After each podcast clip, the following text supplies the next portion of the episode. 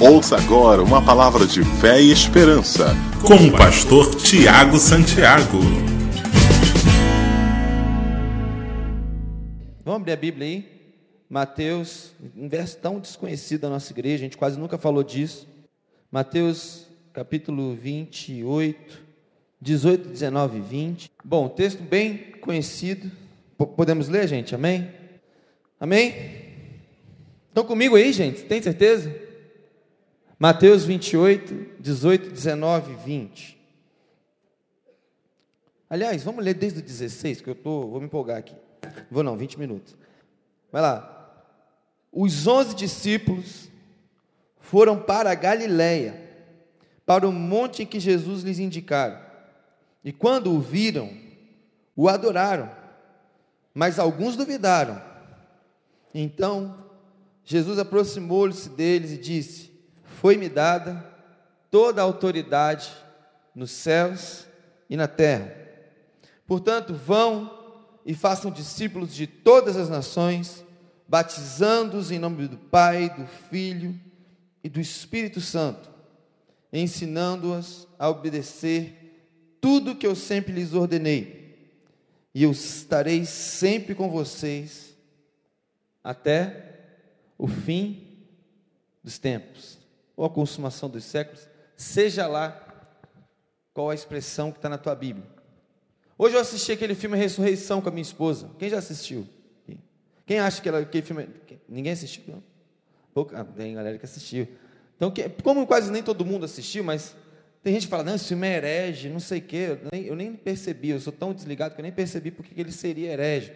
Mas, heresias à parte, Queria falar, cara, que esse filme é extraordinário. Recomendo aqui todo mundo assistir Rising ou A Ressurreição, que é um filme que fala de tribuno, um oficial romano que acompanhou todo o processo de Jesus, desde a crucificação até a ascensão dele aos céus. Pensa num trem emocionante. É bom demais. Você precisa assistir eu e minha esposa, a gente ficou abalado com esse filme, né, amor? Foi muito lindo, foi muito bom. Ela está até com time dali, fica não, amor. Né? Mas foi um filme extraordinário. Mas eu queria compartilhar com você essa cena de Mateus 28, de 18 a 20. No finalzinho do filme, os 12, os 11 que sobraram depois da morte de Judas, junto com o soldado lá, que tinha que estar, porque era do filme, caminharam em direção a Galiléia não sei se você leu no texto que ele está dizendo, lá no versículo 18, na verdade 16, os onze discípulos foram para a Galiléia, para o monte que Jesus indicara.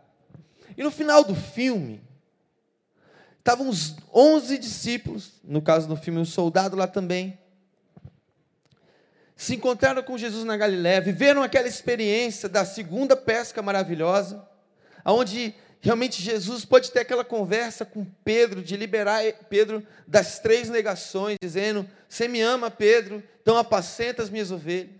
Depois de toda essa experiência, Jesus ascende aos céus. E aqui nesse texto de Mateus 28 está dizendo que Jesus se aproximou e disse: Toda autoridade me foi dada no céu e na terra. Portanto, agora vocês vão e façam discípulos. Antes de continuar, eu queria fazer uma observação com você. Nesse texto, quando foi traduzido no grego, koiné, que é a língua original do Novo Testamento, a principal língua pela qual o Novo Testamento foi escrito, essa palavra, ela está, se não me engano, numa conjunção verbal no genitivo, que é correspondente no português ao gerúndio.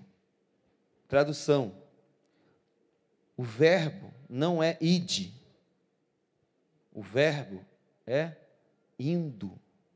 Observações à parte, por que indo e não ide? Porque ide é uma ordem, é imperativo, dizendo vá, você tem que ir, eu estou mandando. Quem quer ser meu discípulo, vá. Mas Jesus falou assim: não, toda a autoridade me foi dada no céu e na terra, portanto, vamos indo e fazendo discípulos. Isso significa que o maior desejo de Jesus é que os discípulos dele sejam todas as. Primeiro, porque ele diz: vão ao mundo fazendo discípulos. De todos os lugares façam discípulos. Façam discípulos do Rio de Janeiro, façam discípulos de, no caso de Jesus, de Jerusalém, de, inclusive não só Jerusalém, mas toda a Judéia, Samaria também, os excluídos, os isolados e até os confins da terra, ou seja, até o Império Romano, o Império Romano todo. Jesus declara para eles e diz assim: cara, vocês precisam a partir de agora, por onde vocês estiverem caminhando, por onde vocês estiverem indo, só existe uma missão para o cristão. Só existe uma missão para os filhos de Deus, só existe uma missão para quem anda com Jesus: fazer mais discípulos. Vocês, pô, moleza, hein, pastor? Agora eu vou pegar aquele livrinho Boas Novas, vou convidar um grupo na minha casa a gente vai ler aquele livrinho, vai todo mundo se converter, vai virar crente agora, e eu vou discipular eles ensinando um livrinho. Ou então, não, pastor, eu aderi à visão celular, agora eu tô, tô ligado, você está falando do MDA, né? É para eu agora pegar as pessoas e fazer um discipulado lá, perguntando as três áreas da vida do cara. Como é que está teu relacionamento com Deus? Como é que está teu relacionamento com o próximo? E como é que está o seu ministério? E eu sou apaixonado pelo MDA, gente. Mas eu queria falar de outra coisa com você hoje. Eu queria falar com você de uma multidão de pessoas, mas mais especificamente 12. 12 caras que estavam caminhando por Jerusalém, cada um na sua, ou pelos povoados em geral, Cafarnaum. Doze caras que estavam caminhando, tendo a sua vida normal, inclusive rejeitados pelos rabinos, os discipuladores da época porque eles não tinham sido bons o suficiente, porque até os 12 anos você era treinado por rabinos e tinha que decorar a lei, os profetas, os escritos que envolvem salmos, provérbios. E depois dessa idade de 12 anos, você ia ser ou não escolhido pelo rabino para saber se você continuaria sendo discípulo e se propondo a você um dia se tornar um discipulador ou se tornar um rabino, aquele que cria uma maneira de pensar acerca de Deus, ou que desenvolve um pensamento, como Hilel e Shammai, que discutiam quantos quilômetros era pecado andar no sábado para ser considerado trabalho. Sabia que se um judeu andasse mais do que dois quilômetros no sábado, isso era considerado trabalho, logo ele não guardou o sábado? E os rabinos discutiam essas coisas interessantes e maravilhosas que mudam a vida da sociedade judaica. Ou pelo menos era isso que eles pensavam que estavam fazendo. E Jesus vem e encontra uns caras que já não estavam mais lá estudando entre os rabinos, mas pescando. Outros nem pescando, fazendo coisa pior, cobrando impostos para Roma. Ou seja, traindo o seu povo. Jesus seleciona todo tipo de gente, os rejeitados pelos rabinos, os rejeitados pela sociedade, ou até mesmo aqueles judeus que eram fiéis, mas não se adequavam, não sentiam o valor da vida eterna nele. Às vezes você não é um cara rejeitado, às vezes você é popular, você é amado, você, todo mundo simpatiza com a tua conversa. Mas isso às vezes não é suficiente para você sentir o seu coração preenchido. Está aí, Jesus encontrou 12 caras. Encontrou uma, entre uma multidão de pessoas numa noite. Ele foi orar e ele falou: Quer saber? Eu vou pegar esses caras que começaram a me seguir e agora eu vou fazer deles meus discípulos. E aí começa toda a história. Porque às vezes a gente confunde discipulado com livrinho. E às vezes a gente confunde o discipulado de Jesus com o MDA. Eu acredito que o MDA está buscando o seu discipulado de Jesus. Mas eu não sei se você está usando o MDA na profundidade que ele pode ser. E eu quero falar sobre a profundidade do discipulado de Jesus, começando pelo final. No final, Jesus está diante dos discípulos dele, dos onze que sobraram, porque Judas Iscariote morreu. Jesus está diante dos doze discípulos dizendo o seguinte: beleza, chegou agora. Agora é a hora em que vocês vão fazer discípulos. O que leva 12 homens rejeitados a se tornarem os 11 caras, que 12 depois que foi eleito em Atos mais um, os 12 caras que iam discipular todas as nações do mundo. Glória a Deus. É, a presença de Deus está aqui mesmo, né? Até Deus, amém. Pentecoste hoje, um grande vento. A fumaça daqui está chegando atrasada, né? Glória a Deus. Não, não, quase que eu falei aqui. V vamos lá, continuando. Oxe, coisa de mineiro, gente. Oh, vocês estão de bobeira esse trem, cara? Né? Voltando aqui para o assunto aqui dos, dos apóstolos aqui, não, eles estão ainda na despedida de Jesus. O Pentecoste tá, chega daqui a pouco. Calma. Tem que terminar a palavra aqui. Jesus ainda vai subir, eles ainda vão orar uns 15 dias. Aí vai vir. Fica calmo, vai chegar essa hora. E aí estão os 12 discípulos lá recebendo de Jesus uma comissão. E eu queria falar com você sobre discipulado. Você já entrou em discipulado? Você já, se, já foi discípulo? Você se tornou discípulo algum dia? Você discipula alguém? Eu não estou aqui para fazer uma cobrança de quem está no MDA e quem não está, mas eu quero dizer um negócio para você. Para andar no caminho de Jesus é necessário entrar no caminho do discipulado. E o caminho do discipulado começa com um convite. Jesus convidou os discípulos, dizendo: Ei, cara, vem andar comigo. Ei, você que está pescando, eu tenho um desafio para você. Siga-me. Ei, você que está cobrando impostos, eu tenho um desafio para você. Siga-me. Ei, você que está vivendo o judaísmo perfeitamente. Nossa, você é justo. Você estava debaixo da figueira. Aí está sim, André. Um grande judeu justo. Siga-me. E começaram a seguir Jesus, começaram a andar com ele.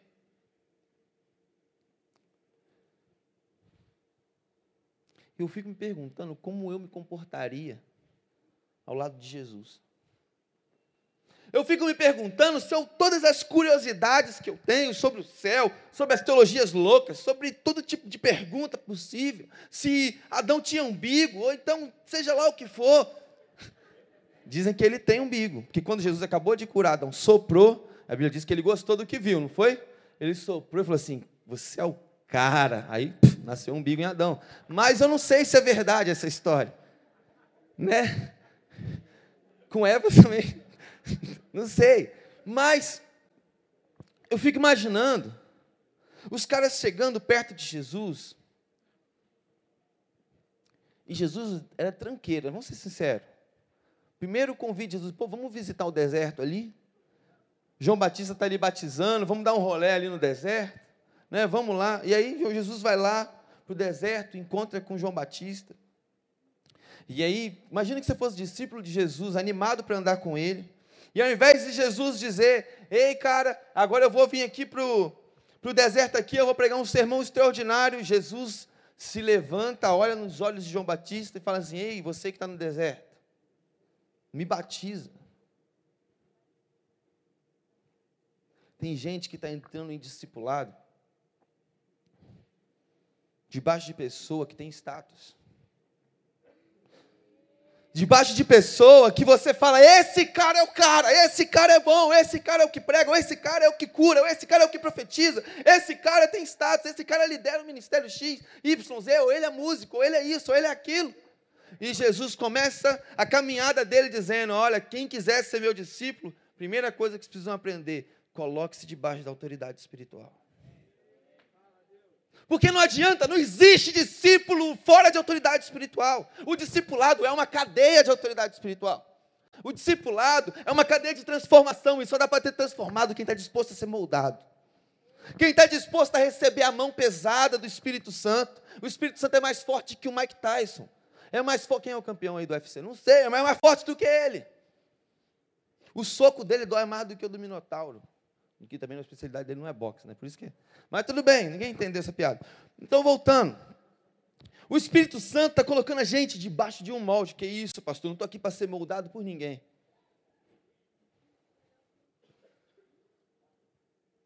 Então, por que está na casa do oleiro?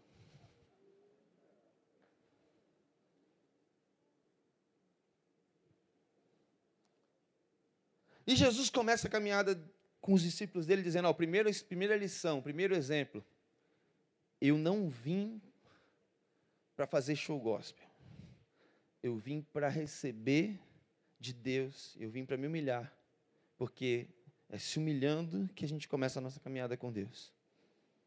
O final da história de Jesus, sabe o que foi? Ele sendo elevado aos céus. Sabe qual é a expressão que se dá para alguém que é elevado? Exaltado que os humilhados serão exaltados. E quando eu falo de exaltado, eu não estou falando de um coral de anjos cantando para você, oh, seja exaltado, pastor Tiago. Aí eu, poxa, estava esperando esse momento, eu me humilhei tanto para isso.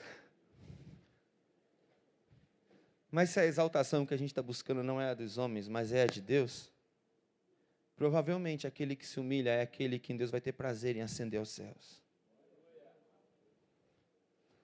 Essa é a exaltação de Deus. A segunda parte de uma caminhada com Jesus é que Jesus, depois de ter sido batizado, ele começou a grande comissão dele. A Bíblia fala, a Bíblia deixa claro que os primeiros milagres de Jesus foi depois do batismo.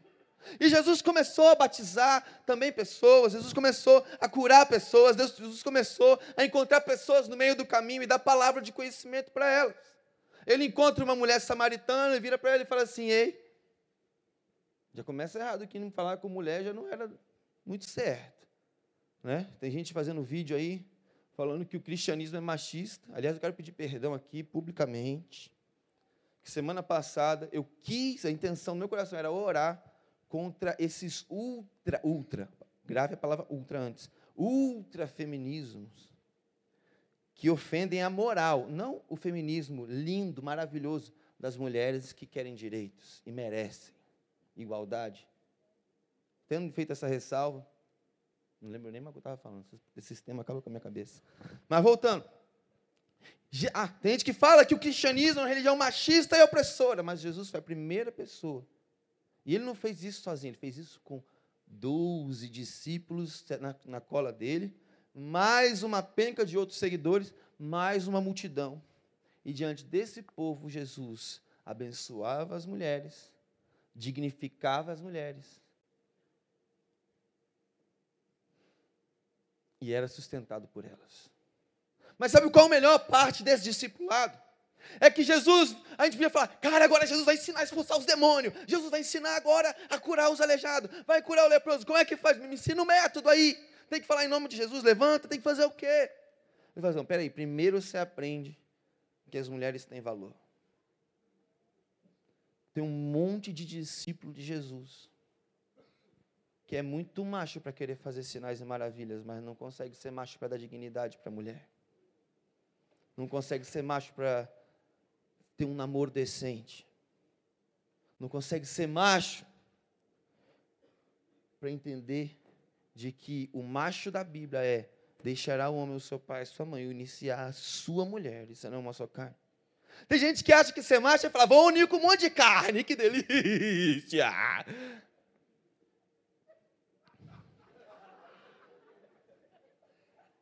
Doeu aí, Rubim?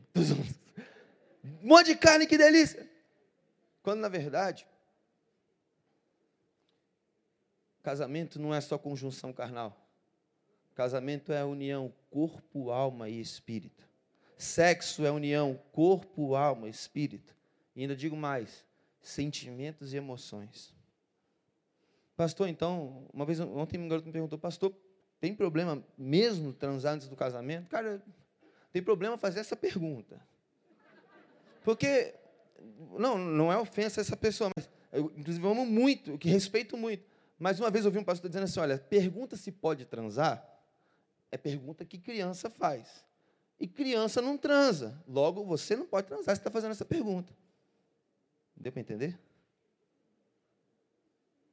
Porque, segundo a Bíblia, é, casamento é deixar o papaizinho, a mamãezinha, se unir a alguém. Não é só deixar, é se unir.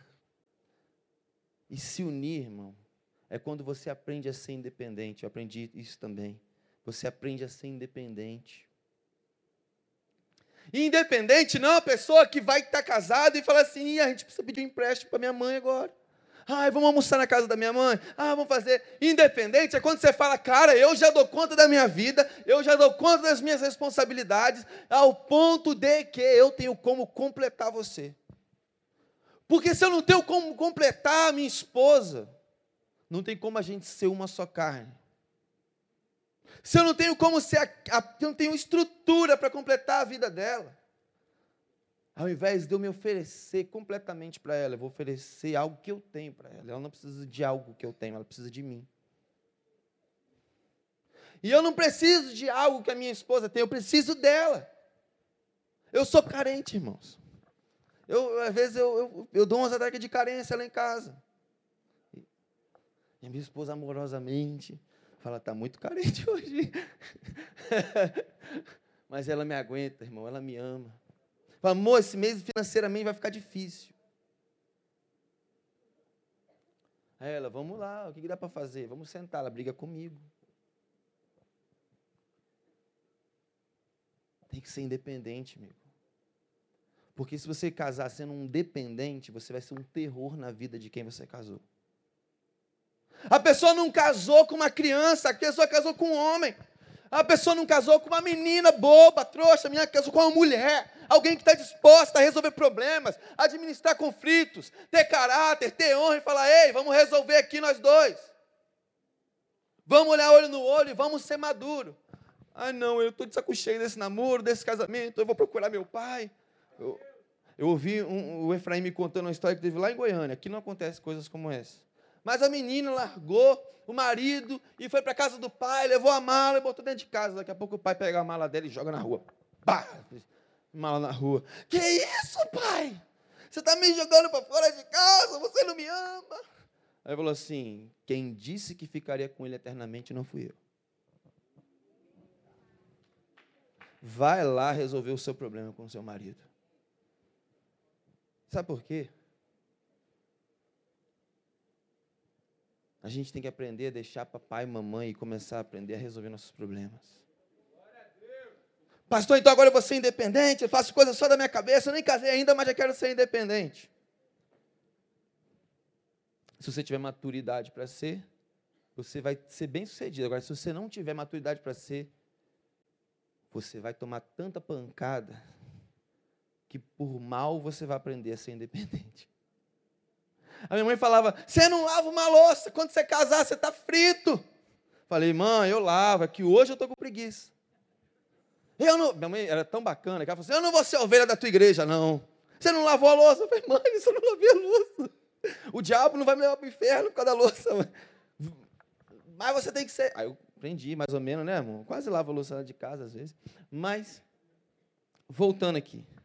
Então, no discipulado, a gente tem que estar disposto a aprender a maturidade. No discipulado, vai chegar um momento onde a gente vai precisar ser independente. Na caminhada do discipulado, Jesus vira para os discípulos e fala: Cara, beleza, vocês estão assistindo muito bem o que eu faço, muito bem como eu faço. Chegou a hora. A hora de quê, Jesus? Junta aí os 72 aí, vocês também. Está na hora de vocês irem para a rua.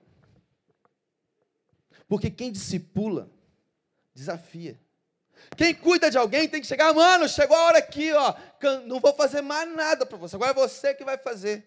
Que isso, cara? Eu que vou fazer agora. É. Vocês agora vão pelos vilarejos. Eu vou dizer para vocês o que vocês têm que fazer. Vocês vão lá no vilarejo e falam assim: ó, o reino de Deus chegou. E curem os enfermos, expulsem os demônios que estão lá, façam o que tem que fazer. O problema é que dentro da igreja tem um monte de gente com medo de ser desafiado. Aí você fala: eita, mas um problema maior do que falta de gente aceitando ser desafiada é falta de gente desafiando. Tem líder aqui que não consegue olhar para a sua, galera como discípulo. Está olhando sempre como ovelhinha, curralzinho, come da minha graminha, porque eu sou um bom líder, eu sou demais, eu sou que nem Jesus. Olha como eu dou a palavra bem, olha como eu dou um quebra-gelo bem, olha como eu recepciono as pessoas. Mas nunca olhou para aquelas pessoas como Jesus olhou. Deixa eu te dizer um negócio. Para fazer discipulado, precisa olhar para as pessoas como discípulo. E discípulo não é alguém que vai carregar, que você vai carregar para o resto da vida. E discípulo é alguém que você vai dar um pé na parte traseira dele e vai falar: agora é você, mano. O segredo do discipulado de Jesus é enviar pessoas. Tiago, mas na minha célula não dá para fazer isso, no meu grupo, na minha família, no meu meio artístico, não dá para fazer isso. Por quê? Porque só tem criança lá.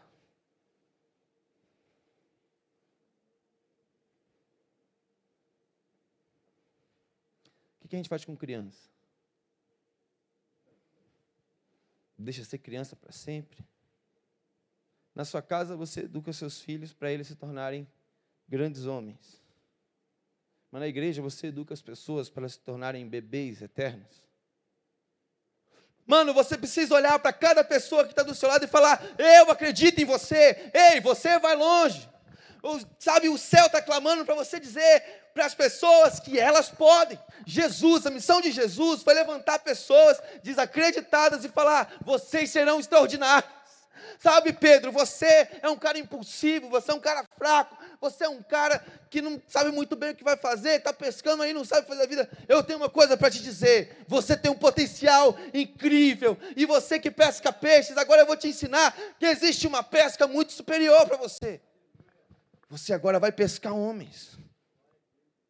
Sabe, Jesus está chamando a gente para a gente se sentir desafiado por Ele e dizer: cara, você vai muito mais longe do que você acredita. Tem gente aqui que está trancafiado, trancado, preso em mágoas, em dores, em traumas, em erros, em problemas. E às vezes o que está faltando é alguém para te dizer, mano, está na hora de ser valente, você pode mais. Olha para a pessoa do seu lado aí. É, eu faço isso mesmo, vou fazer mesmo. Mas, assim, mas olha de maneira convincente. Não olha com essa cara de, ai, vamos fazer um exercício porque o pastor está pedindo. Não, olha convincente para ele. Pensa que ele é teu discípulo agora. Ele é o cara que você quer que ele vá muito longe, que ele rompa. Olha no olho dele mesmo, fala, cara, menina. No caso, só para as meninas que vai falar menina, tá? Não profetiza. Amém. Fala, cara, você vai muito longe, cara. Você vai quebrar tudo. Você estava pensando que talvez os sonhos de Deus para você era só para daqui a alguns anos, era coisa pequena, era coisa fraca, era frouxa mole. Mas você, cara, você é extraordinário. Deus ama você. Deus tem coisas incríveis para você. Deus vai te levar muito longe. Você pensava que você era um Zé, não, você pensava que você era mal. Mas Deus vê coisa boa em você.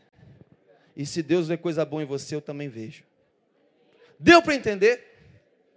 Quem ouviu essas frases aí da pessoa? Quem saiu da fossa aí? Cara, para viver o discipulado, a gente precisa perceber duas coisas. Primeiro, discipulado é uma coisa só: acreditar nas pessoas. Pastor, o que eu faço para fazer um bom discipulado? acredita no discípulo. Acreditar de que tudo que ele fala é verdade. Não! Acreditar de que mesmo ele tendo essa cara de. Não, essa cara ruim, mesmo ele sendo um face derrotado, mesmo tudo isso, você é o cara chamado por Deus para dizer que ele vai conseguir. Você é o cara chamado por Deus para falar, ah, mano, como é que está a tua caminhada, cara? Pô, livre, leve, solto. Então agora eu vou botar uma pedra aqui na tua caminhada. Pula ela. Que isso, pastor? Tem que pular a pedra agora, eu vou quebrar meu pé. Pula! Se quebrar, eu te carrego. Mas uma hora você vai pular essa pedra. Jesus está chamando a igreja dele para romper. Jesus está chamando a gente para aceitar novos desafios. Essa semana eu mandei um vídeo dizendo, um cara, o Ed Rocha, um cara de uma igreja lá de São Gonçalo, chamada Pier 49, pregando sobre que Jesus sempre está aí para tirar a gente da nossa zona de conforto. E esse vídeo me abalou. Porque é verdade. Jesus sempre está querendo tirar a gente da nossa zona de conforto. O cara podia falar, não, Jesus, tá maneiro andar contigo. O Senhor expulsa os demônios e a gente fala, ele é o cara. Mas Jesus está querendo olhar nos seus olhos e falar assim: o cara é você. Que isso, Jesus? Está querendo me exaltar agora? Não, estou querendo mostrar para você que em mim você é muito mais do que você pensava que você era. Jesus quer desafiar você para coisas maiores. Jesus quer tirar você da fossa e levar você para a posição que você tem quando você tem a sua vida em Jesus posição de rei, de príncipe, de filho de Deus. Deus não vai dizer, ó oh, filho, você pode ser um príncipe aí que come a comida do palácio, fica o dia inteiro jogando PlayStation aqui no céu e tá tudo bem. Não! Se você é filho de Deus, você vai ser imagem e semelhança de Deus. Ou você pegaria o seu filho e falaria assim: filho, qualquer coisa que você fizer tá bom. Não precise ir para a escola. Não, aliás, vou comprar todos os videogames para você. Filha, olha, Todas as Barbie, a coleção aqui, desde a, a, a, as bonequinhas mais ruins, mais novinhas, as mais velhas. Fica aí, ó, em casa, no seu quarto de princesa. Não! Deus nos chamou para esmagar a cabeça do capeta. Deus nos chamou para avançar e falar: o reino chegou! O reino de Deus está chegando aqui, mano. E Deus não vai usar bucha frouxa. Deus não vai usar gente amedrontada, gente com medo. Então se prepara. O Espírito Santo que mora em você vai desafiar você, vai te tirar da zona de conforto, vai te sacudir e vai usar o teu discipulador para isso. Esteja preparado para ser sacudido. Pode falar isso para o cara do lado. Esteja preparado para ser sacudido. Esteja preparado para ser confrontado. Esteja preparado para o discipulado. Jesus envia os 72 e eles vão cheios de medo. Porque eles tinham tentado expulsar um demônio. Desculpa a gritaria, mas vai lá. Eles tinham tentado expulsar um demônio. Aí o demônio não saiu. Aí Jesus, muito amoroso. Rapaz, Jesus é muito amoroso mesmo. Jesus é tão carinhoso. Tu és um bom, bom pai. Os caras não conseguiram expulsar um demônio. Jesus, com toda paciência e amor, diz: geração incrédula, retardada não consegue expulsar um demônio, não tem fé. Que isso, mas Jesus não é tão bonzinho. Pois é, mano, mas Jesus vai arrancar você da zona de conforto. Ele vai te sacudir, ele vai sacudir a nossa juventude, porque ele não chamou a gente para coisa pequena. A gente vai invadir essa cidade, a gente vai plantar célula em cada rua, a gente vai na violência. Eu vou na violência. Pastor, mas Jesus é amor, ele é amor amor furioso de quem sou refém. O amor de Jesus é furioso e avassalador. E ele manda. Aí vem a parte boa de quem obedece a sacudida do Espírito Santo.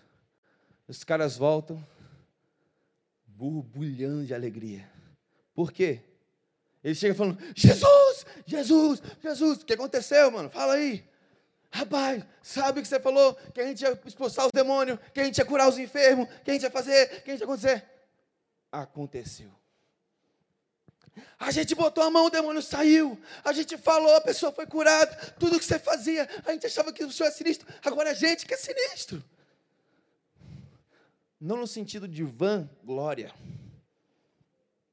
mas no reconhecimento de que um dia Jesus colocou a mão sobre eles e quando Jesus coloca a mão sobre a gente, a gente não é mais a mesma pessoa.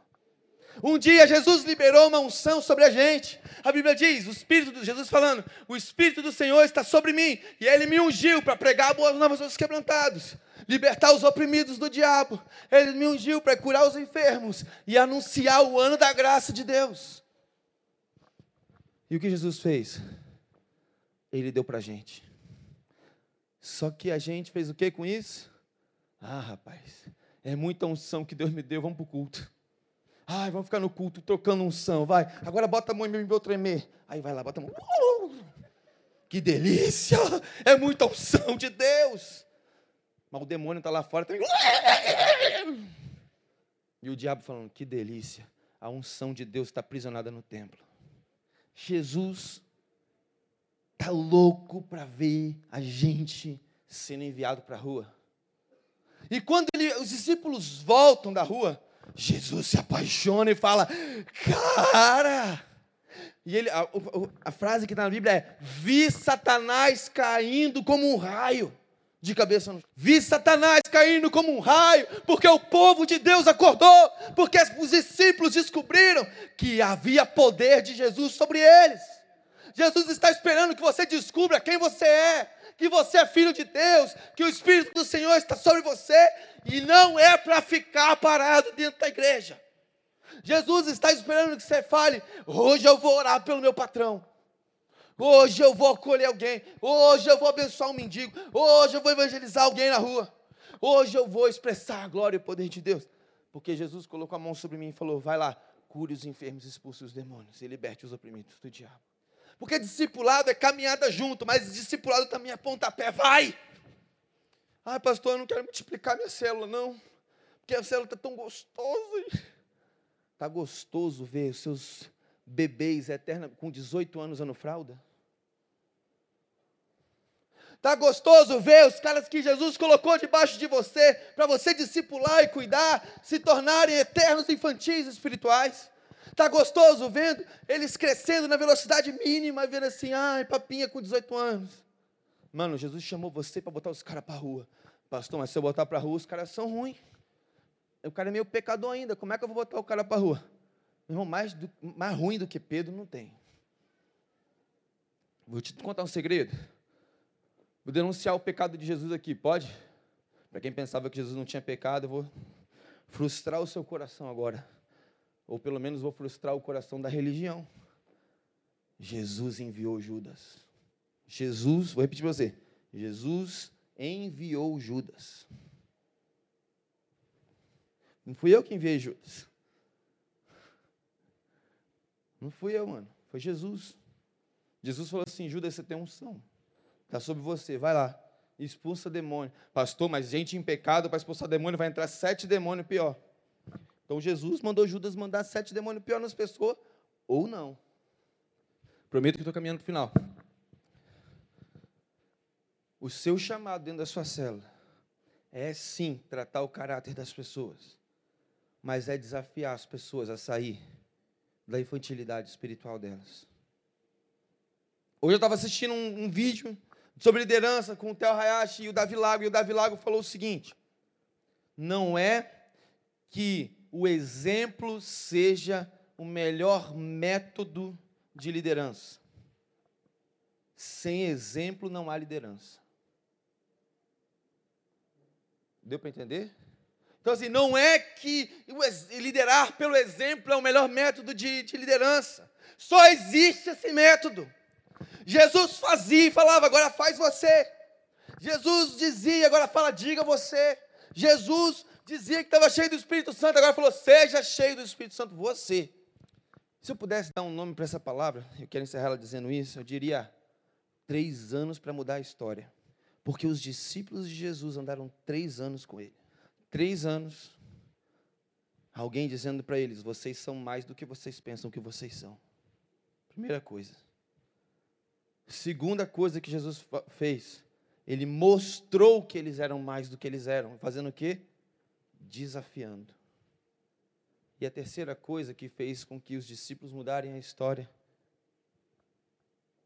eu queria que você guardasse no seu coração, Jesus fez os discípulos mudarem a história sumindo. Eu lembro quando eu trabalhava com informática, que tinha um cara que era o cara, o cara era sinistro no sistema que eu trabalhava, chamado Álvaro um grande amigo, sempre pagou minhas contas quando eu era adolescente, ele trabalhava, ele adorava pagar um hambúrguer para gente, depois eu paguei umas contas para ele também, para ficar equilibrado.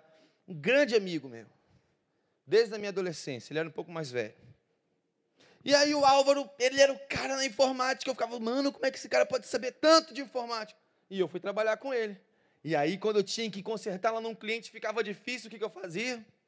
Álvaro, tinha um telefone da empresa, Álvaro, não sei fazer não, me ajuda aí. Aí o Álvaro, com maior paciência, pensa num cara paciente, amoroso. Poxa, é assim, faz isso. Aí dava certo. Mano, cara, quando eu tô com o Álvaro, eu faço um negócio muito bom. Só que, na verdade, quem fazia era quem? O Álvaro, era só o computador, né, que executava as funções que ele ordenava. E aí, outro dia, outro problema muito cabeludo, aquele eu já tinha aprendido, mas outro problema muito cabeludo. Álvaro, faz assim. Aí resolvi, yes, o Álvaro é muito bom. E aí, outro dia, cara, o mesmo problema da outra vez. Eu liguei para Álvaro. Aquele problema daquele dia, lembra? Eu esqueci como é que resolve.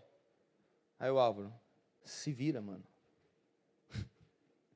Já não te ensinei, se vira. Irmão, eu fiquei três horas na frente do computador para poder resolver um negocinho desse tamanho. Mas sabe o que aconteceu? Me virei. Mas não aprendi a lição. Eu continuei ligando para o Álvaro, Álvaro, me ajuda, me socorre, me ajuda, me socorre até o dia que não teve jeito, o Álvaro entrou de férias. Aí, eu não ia ter coragem, eu tenho, eu tenho um pouco de noção, eu não ia ter coragem de ligar para o Álvaro, gente. Não ia. Mas liguei. Mas ele não atendeu. Mas foi, tava muito difícil, gente. Tava difícil mesmo. Sério, gente de Deus, tava muito difícil mesmo. Não ia... Mas sabe o que aconteceu naquele mês que o Álvaro sumiu? Eu me tornei um técnico extraordinário.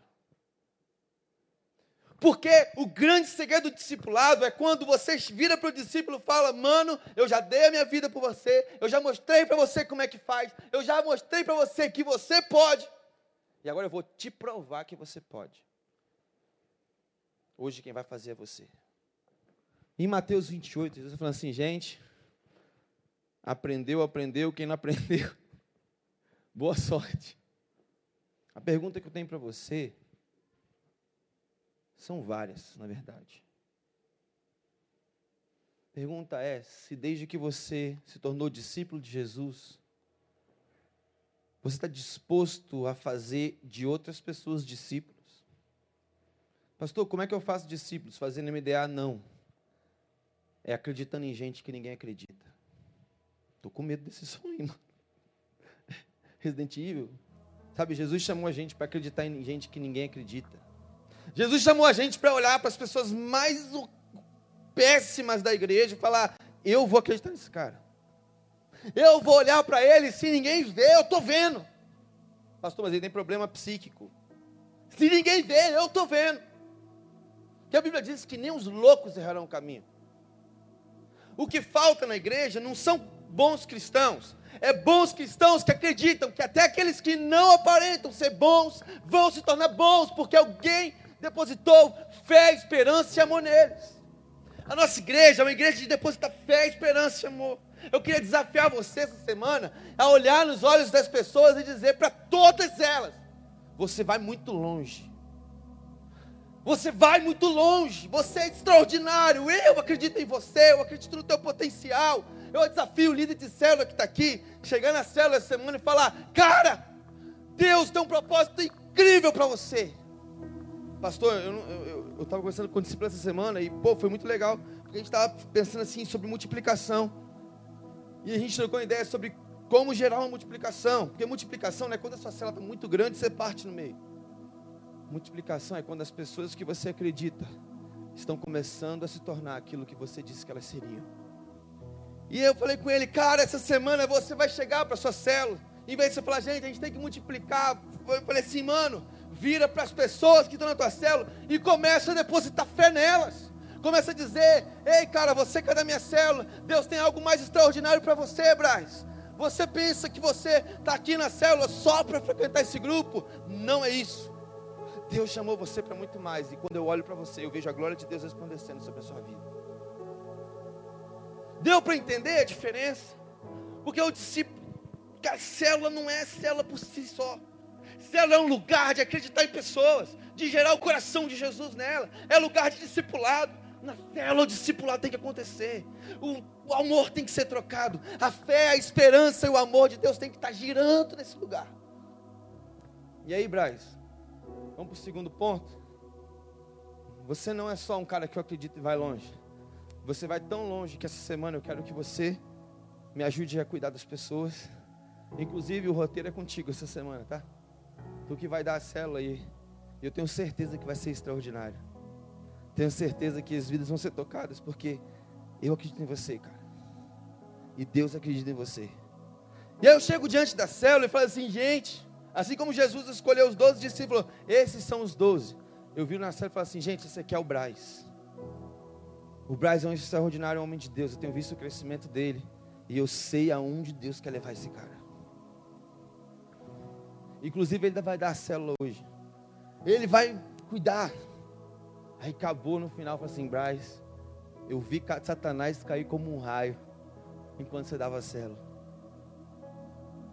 Porque a última coisa que o diabo quer que aconteça na vida das pessoas é elas descobrirem que em Deus elas podem romper qualquer desafio. E você foi plantado nessa terra para dizer que em Deus qualquer pessoa pode romper qualquer desafio.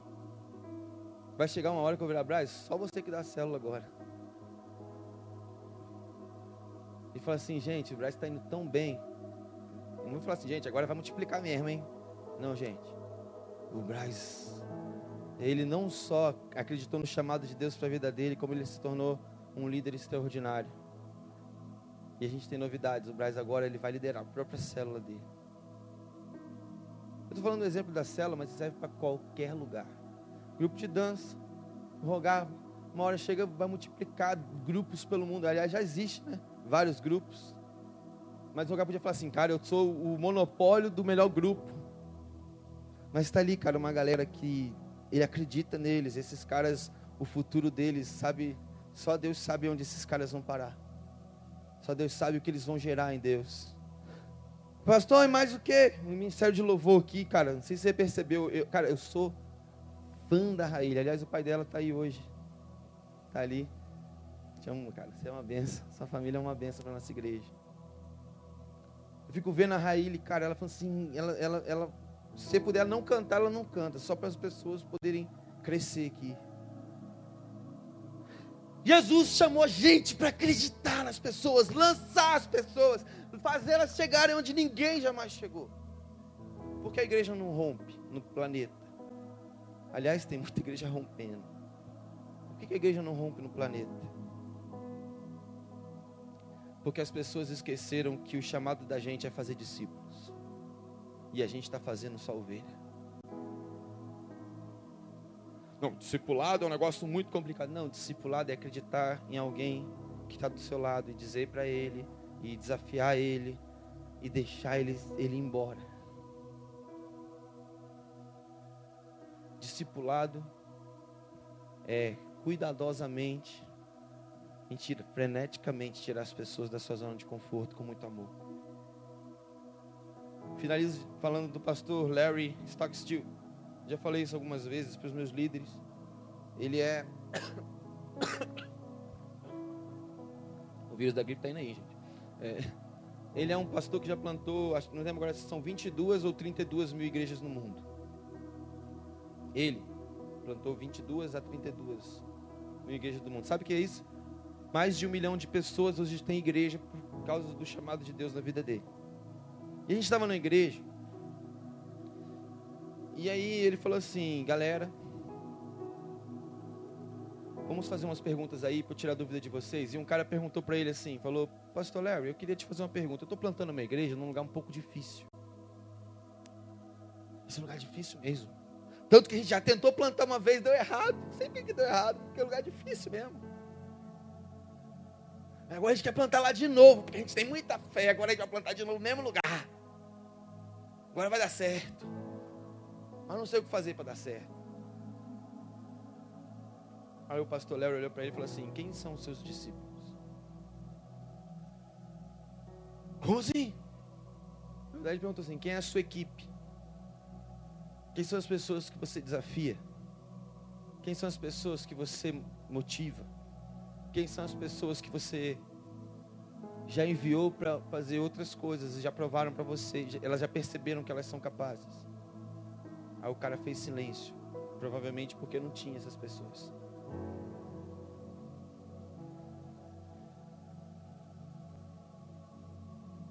Deus chamou a gente para impulsionar pessoas na direção dele. Às vezes a gente acha que discipulado é localizar, localizar pecados.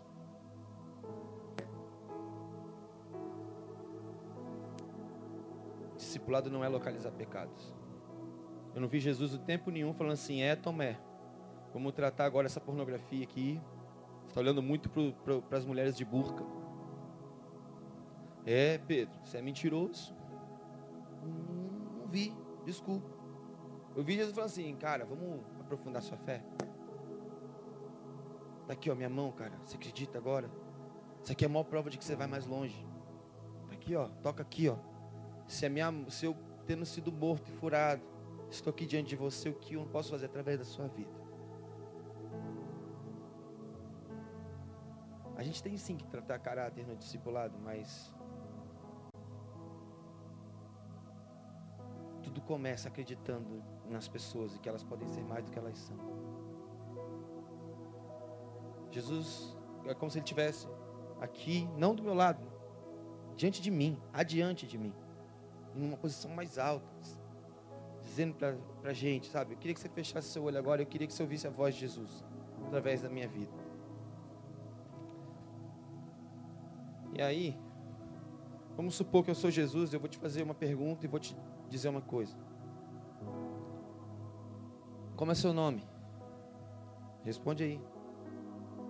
Como é seu nome? Prazer. Eu quero te dizer uma coisa. Eu estou indo para o céu E eu só tenho um desafio para você.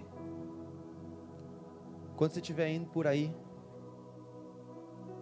acredite em pessoas de todas as nações. Acredite em todas as pessoas ao seu redor. Desafie as pessoas a viver algo mais profundo.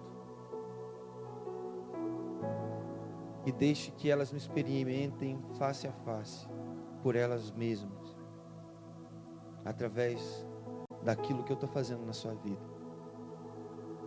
E batize essas pessoas em nome do Pai, do Filho e do Espírito Santo.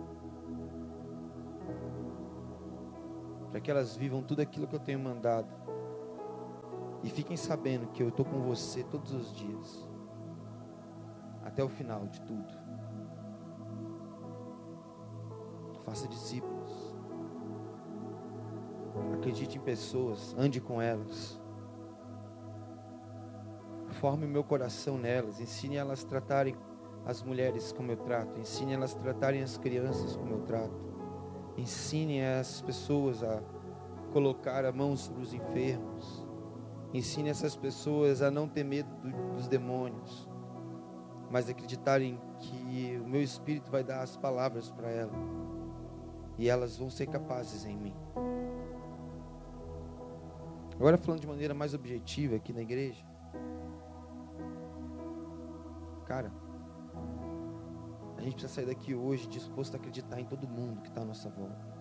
Pastor, mas a pessoa me traiu. Que bom. Além de você fazer algo extraordinário, como acreditar num traidor, você vai aprender a perdoar de maneira mais profunda. Para de colocar o centro do mundo no seu umbigo. E perceba que o centro do mundo para Jesus é o próximo. É isso que diz na parábola do bom samaritano.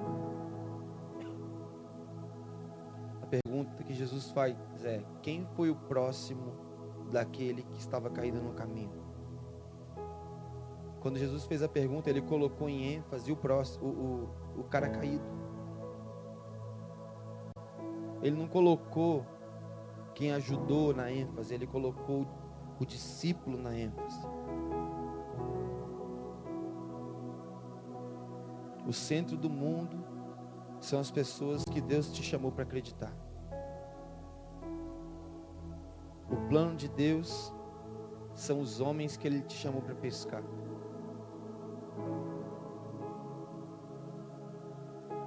Às vezes a gente fica na dúvida como é que a gente vai ganhar uma pessoa não crente. Que tal começar depositando fé nela, acreditando nela, dando confiança para ela, desafiando ela. O mundo precisa de mais gente que acredita em gente do que gente que sabe mais que os outros. Quer ganhar um ateu para Jesus? Quer mostrar para ele que Jesus existe de verdade, ao invés de argumentar tudo que você pode com ele? Ame-o, cuide-o, abrace-o, faça-o perceber de que se Jesus não estiver em nenhum outro lugar no mundo, ele está em você. Faça ele perceber de que se ele não viu Jesus numa visão caído na estrada de Damasco, pelo menos ele pode ver através de você, abraçando e cuidando dele. Fazer discípulos não é implementar a religião cristã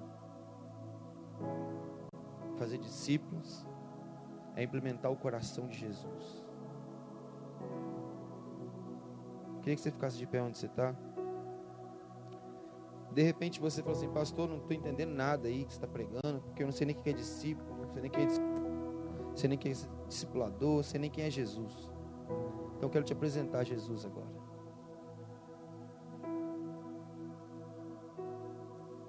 Jesus é caminho, verdade, vida, é o amor encarnado, é o Filho de Deus, é quem ensinou a gente a ser quem a gente está tentando ser, é quem deu poder no Espírito Santo para a gente ser melhor do que a gente era ontem, E caso não consiga ser melhor, saber que mesmo não sendo melhor, tem alguém que acredita na gente. Tem gente aqui ferida que Jesus só precisava dizer uma coisa para você, ele está dizendo agora. Quem disse que eu não acredito em você?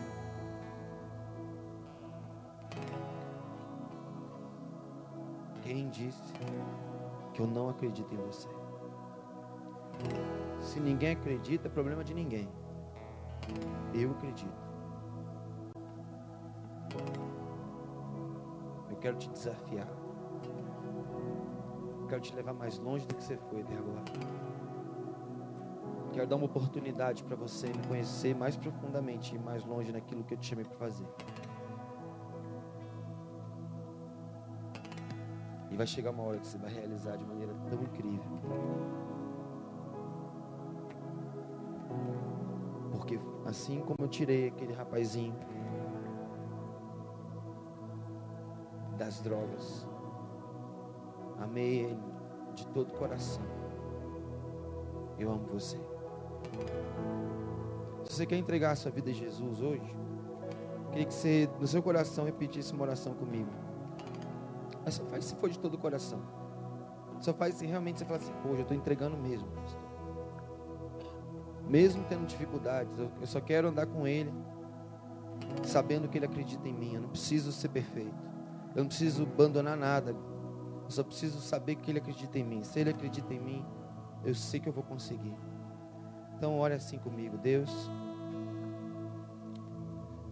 É tão bom descobrir que você acredita em mim. É tão bom saber que você olha para mim e vê muito mais do que as minhas fraquezas, do que os meus erros, do que as minhas dificuldades. O Senhor vê em mim alguém extraordinário. E por isso, Jesus, se o Senhor tem esse olhar por mim, eu quero aproveitar o embalo e eu quero entregar minha vida ao Senhor hoje. Hoje, agora. Eu dou a minha vida para o Senhor para que se o Senhor é Deus de milagre mesmo, o Senhor pode fazer um milagre na minha vida. Se o Senhor mudou a vida daqueles caras mesmos, o Senhor pode mudar a minha vida. Se o Senhor acreditou neles, é possível que o Senhor acredite em mim também. Então eu entrego a minha vida ao Senhor hoje. Ao Senhor Jesus, em teu nome que eu oro. Amém.